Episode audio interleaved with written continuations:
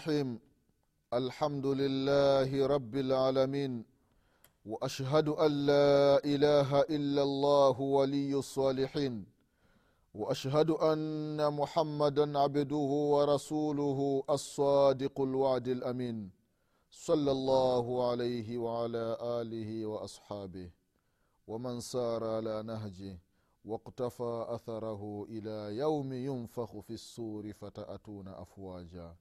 عباد الله رحمكم الله usikum wa nafsi bitaqwa llah fakad faza almuttaqun ndugu zangu katika imani ndugu zangu waislamu baada ya kumshukuru allah subhanahu wa taala na kumtakia rehma na amani kiongozi wetu mtume wetu mwombezi wetu nabii muhammadin salllahu alaihi wasalama pamoja na ahali zake na masahaba wake na waislamu wote kwa ujumla watakayefuata mwenendo wake mpaka siku ya qiama tunamwomba allah subhanahu wataala atujaalie nasi tuyo miongoni mwa hao.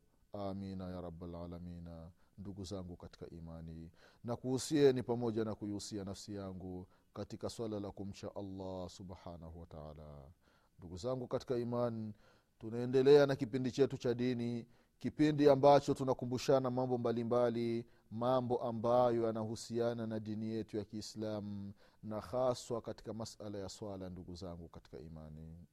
Bado tupo tunaendelea kukumbushana kuhusiana na habari za kumwabudu mwenyezi mungu subhanahu wa taala na hasa katika sala za usiku ndugu zangu katika imani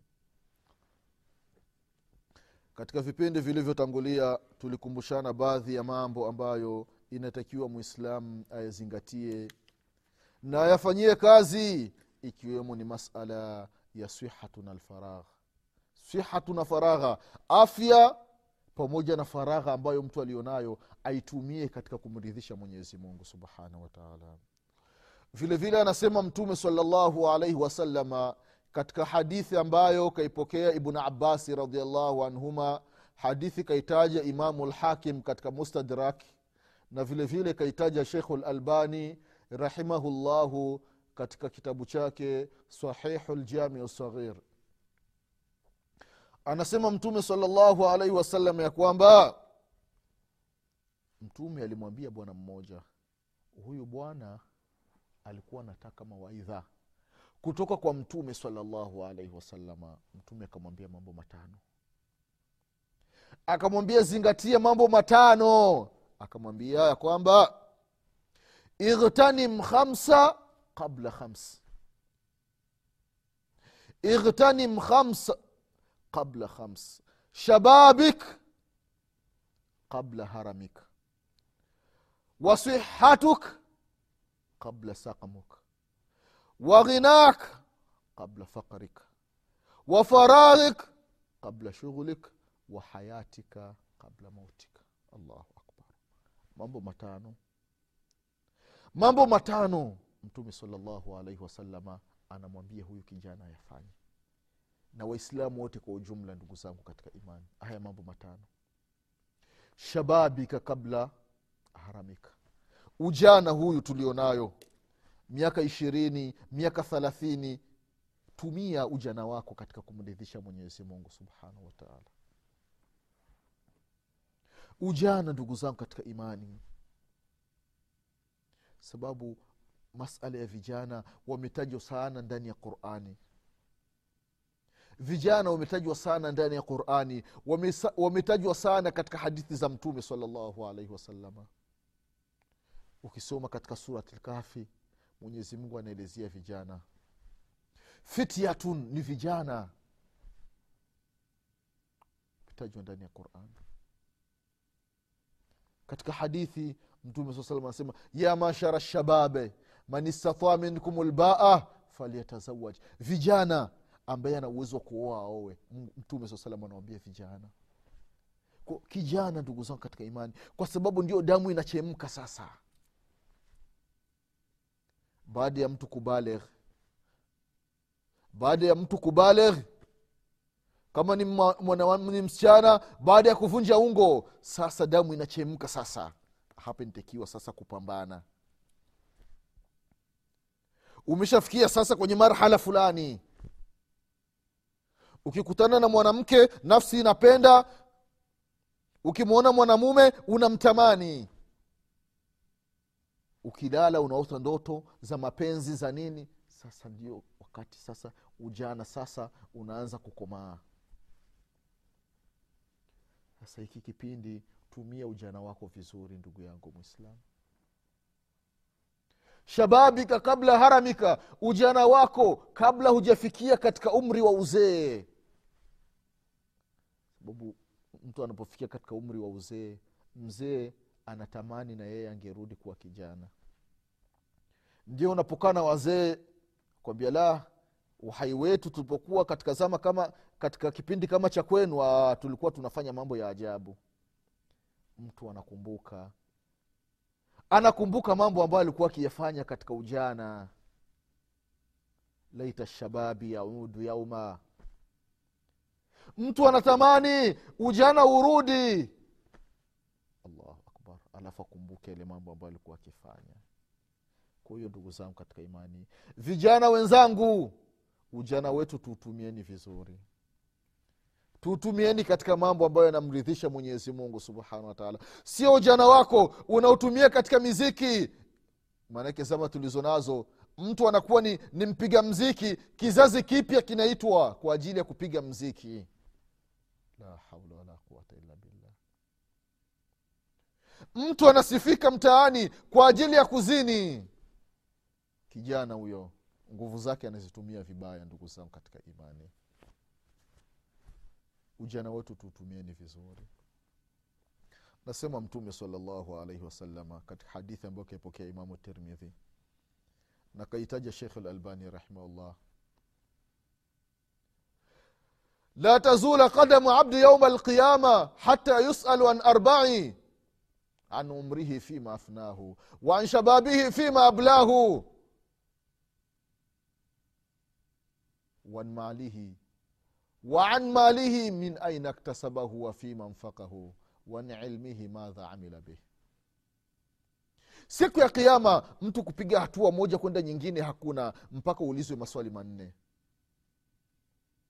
Hayo maswali manne an umrihi fima afnahu. Umri wako umeumaliza vipi?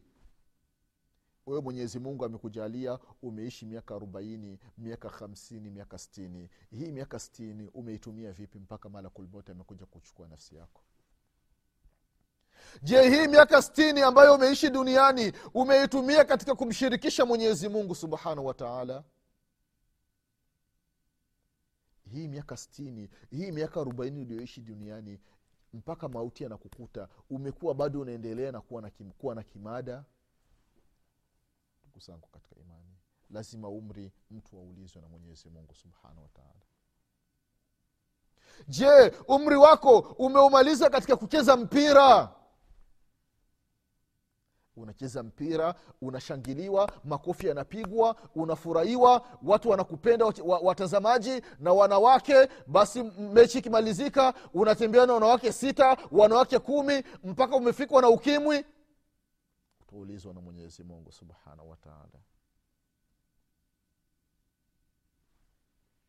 wanshababihi fima ablahu. Ujana wako utaulizwa namna gani ulivyoutumia ujana mpaka ukafika katika umri mkubwa.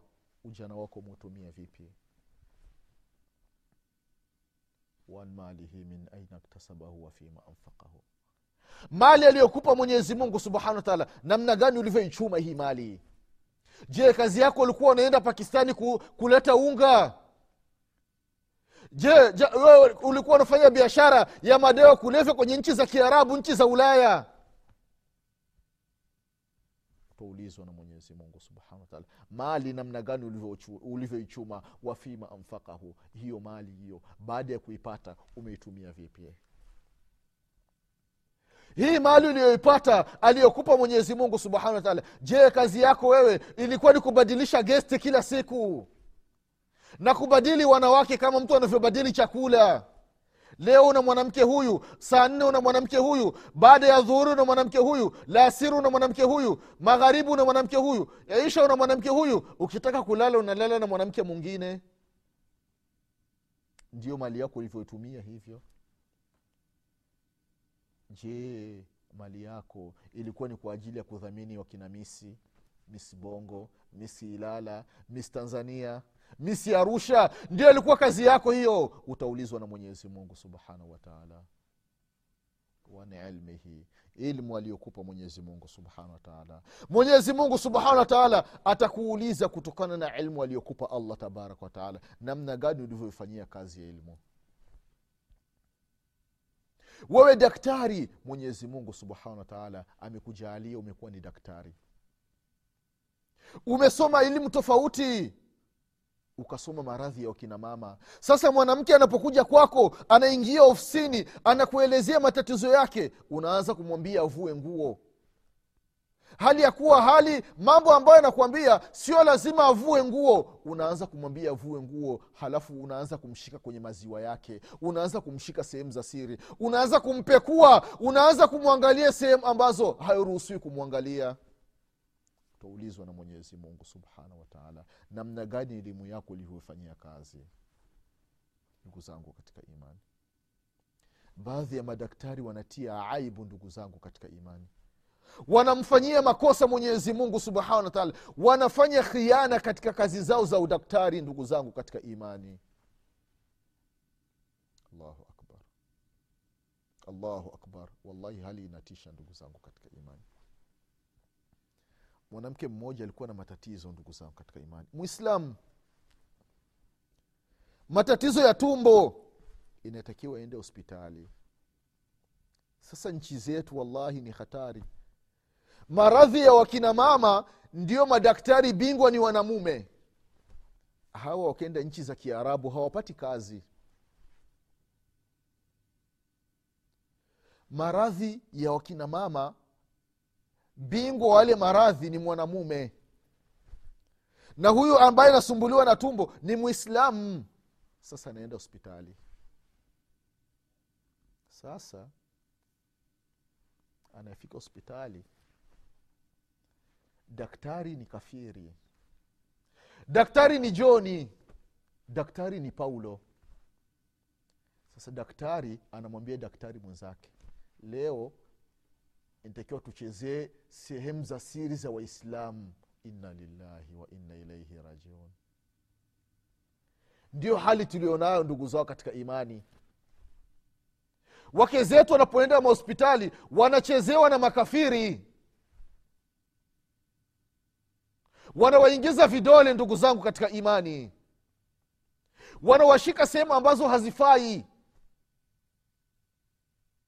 Inafikia mtu anasumbuliwa na sikio daktari anachukua kile kipima joto unakuta mwanamke wa kiislamu anafungua nguo yake matiti maziwa yanabaki kuwa wazi kile kipima joto anakiweka kwenye ziwa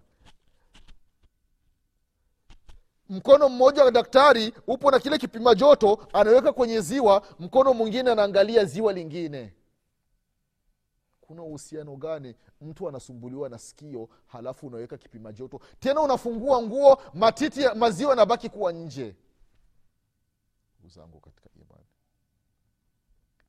mtu anasumbuliwa na kichwa au macho yanamuuma daktari anamwambia panda kitandani ntakiwa uvue nguo. Kuna vipimo tunataka kuangalia ili mradi tu aangalie sehemu za siri aifurahishe nafsi yake afahamu ya kwamba ataulizwa na mwenyezi mungu subhanahu wataala akiwa ni daktari si mwislamu akiwa ni mwislamu wote watasimamishwa mbele ya mwenyezi mungu subhanahu wataala na wataulizwa kuhusiana na elimu waliopewa na mwenyezi mungu namna gani walivyoifanyia kazi.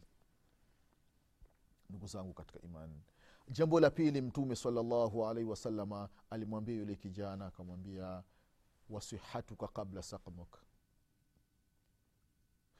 uhai siha yako afya uliokuwa nayo itumie kabla hujafikwa na maradhi.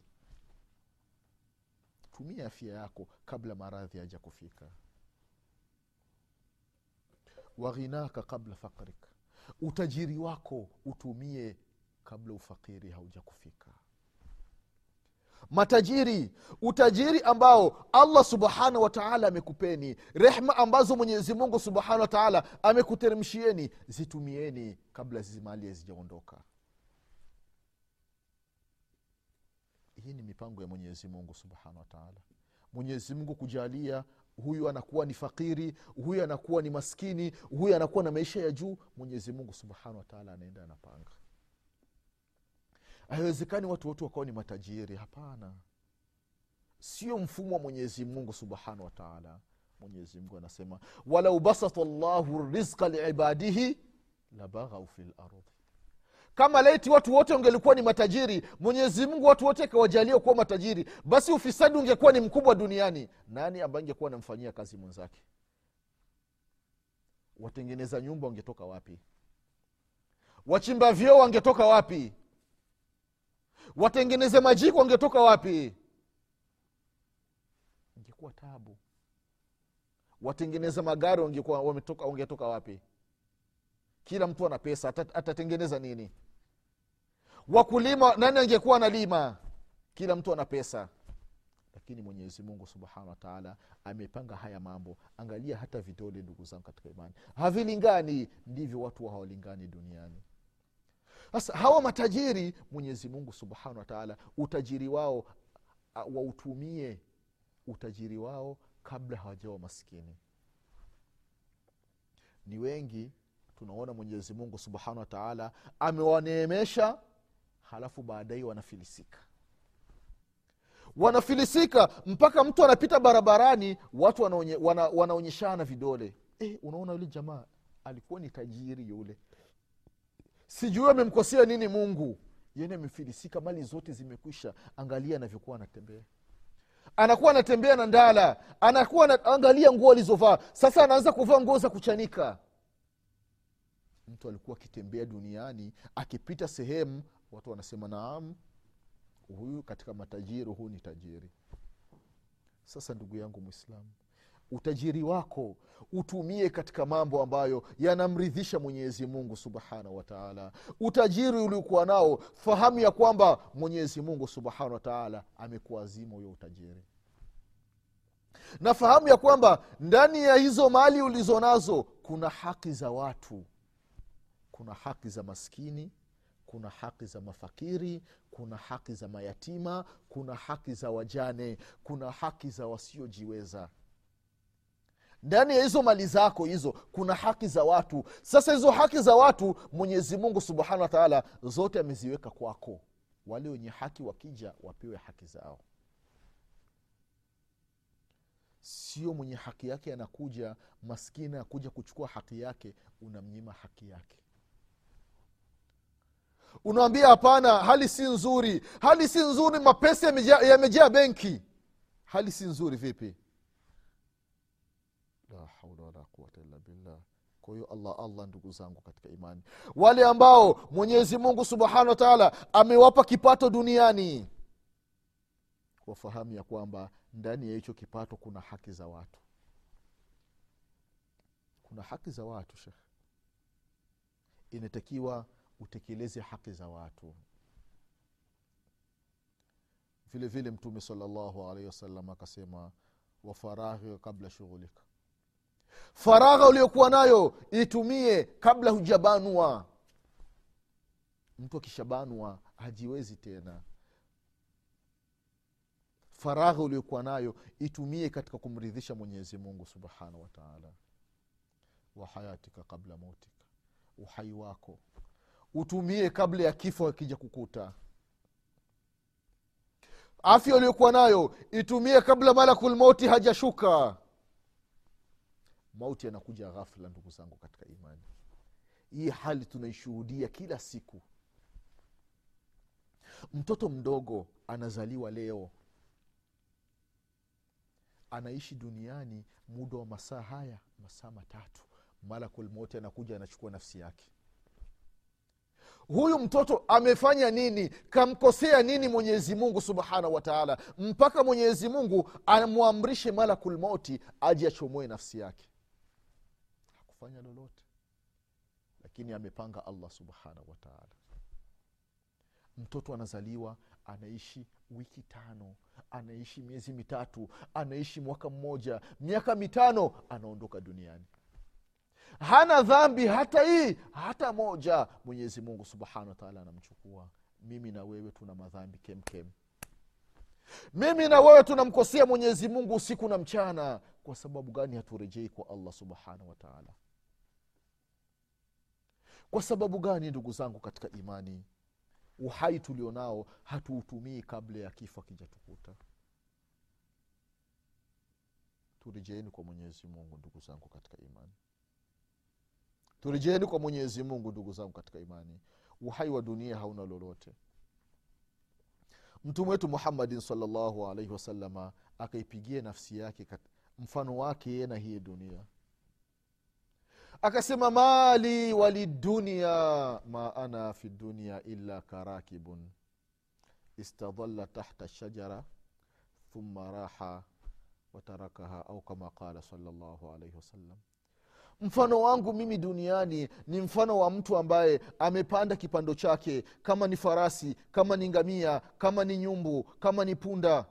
Halafu akafika chini ya mti jua ni kali ametembea akakutana na mti kuna kivuli akakaa pale anapumzika. Baada ya muda uchovu umemalizika anaendelea na safari yake anaacha kile kivuli pale. Ndiyo mtu ndani ya hii dunia ndugu zangu katika imani mtu asijidanganyi kwamba wewe ni rahisi mwenyezi mungu subhanahu wa taala amekujaalia umekuwa ni rahisi unawaongoza watu unafanya dhulma. Huyu piga huyu uwa huyu funga huyu dhulumu huyu taifisha mali zake. Hapana ndugu zangu katika imani tumia urahisi wako katika mambo ambayo yanamridhisha mwenyezi mungu subhanahu wa taala hadi ifikie wakati umemaliza urahisi kila mtu anabaki anakutaja kwa kheri. Nasema eh, kwa kweli eh, mwaka fulani tulikuwa na rahisi fulani eh, mwenyezi mungu ampe kila la kheri. Alikuwa ni mpole alikuwa na huruma. Lakini marahisi wengine wallahi ni hatari ndugu zangu katika imani. Kila sifa mbaya anasifika rahisi nazo. Ni mwizi malaya ni dhalimu rushwa kwake anaua watu anatesa watu anafunga watu bila sababu ana mali za umma anajikusanyia yeye anajikus, yeye anazikusanya pamoja na familia yake na wale wapambe wenzake. Ndugu zangu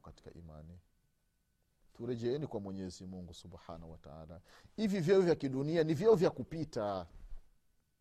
Vyeo vya kupita. Waziri. Tumia vizuri, vizuri cheo chako cha uwaziri tumia vizuri cheo chako cha uwaziri sio kwamba wewe una una nafasi kubwa serikalini basi unaenda unachukua ardhi nzima mji mzima unakuwa ni wa kwako eh, na ukilala unalala sehemu sehemu ndogo tu. Haujatumia vizuri cheo chako. Umepata kazi serikalini upo katika ngazi ya juu. Wewe ni una nafasi kubwa katika katika seksha ya polisi. Seksha ya wanajeshi una, una upo katika hali kubwa. Una nyota za ajabu ajabu lakini unatumia cheo chako huyu piga huyu ua huyu fanya nini? Hapana ndugu yangu. Cheo chako sikutumii hivyo. Mwokope mwenyezi mungu subhanahu wataala ndugu zangu katika imani katika mambo ambayo yanasaidia mtu au yanasali sala ya usiku alhirsu ala naumi mubakira mtu kulala mapema ndugu zangu katika imani. Ni mambo ambayo yanapelekea mtu kuwa ataamka na kusali sala za usiku.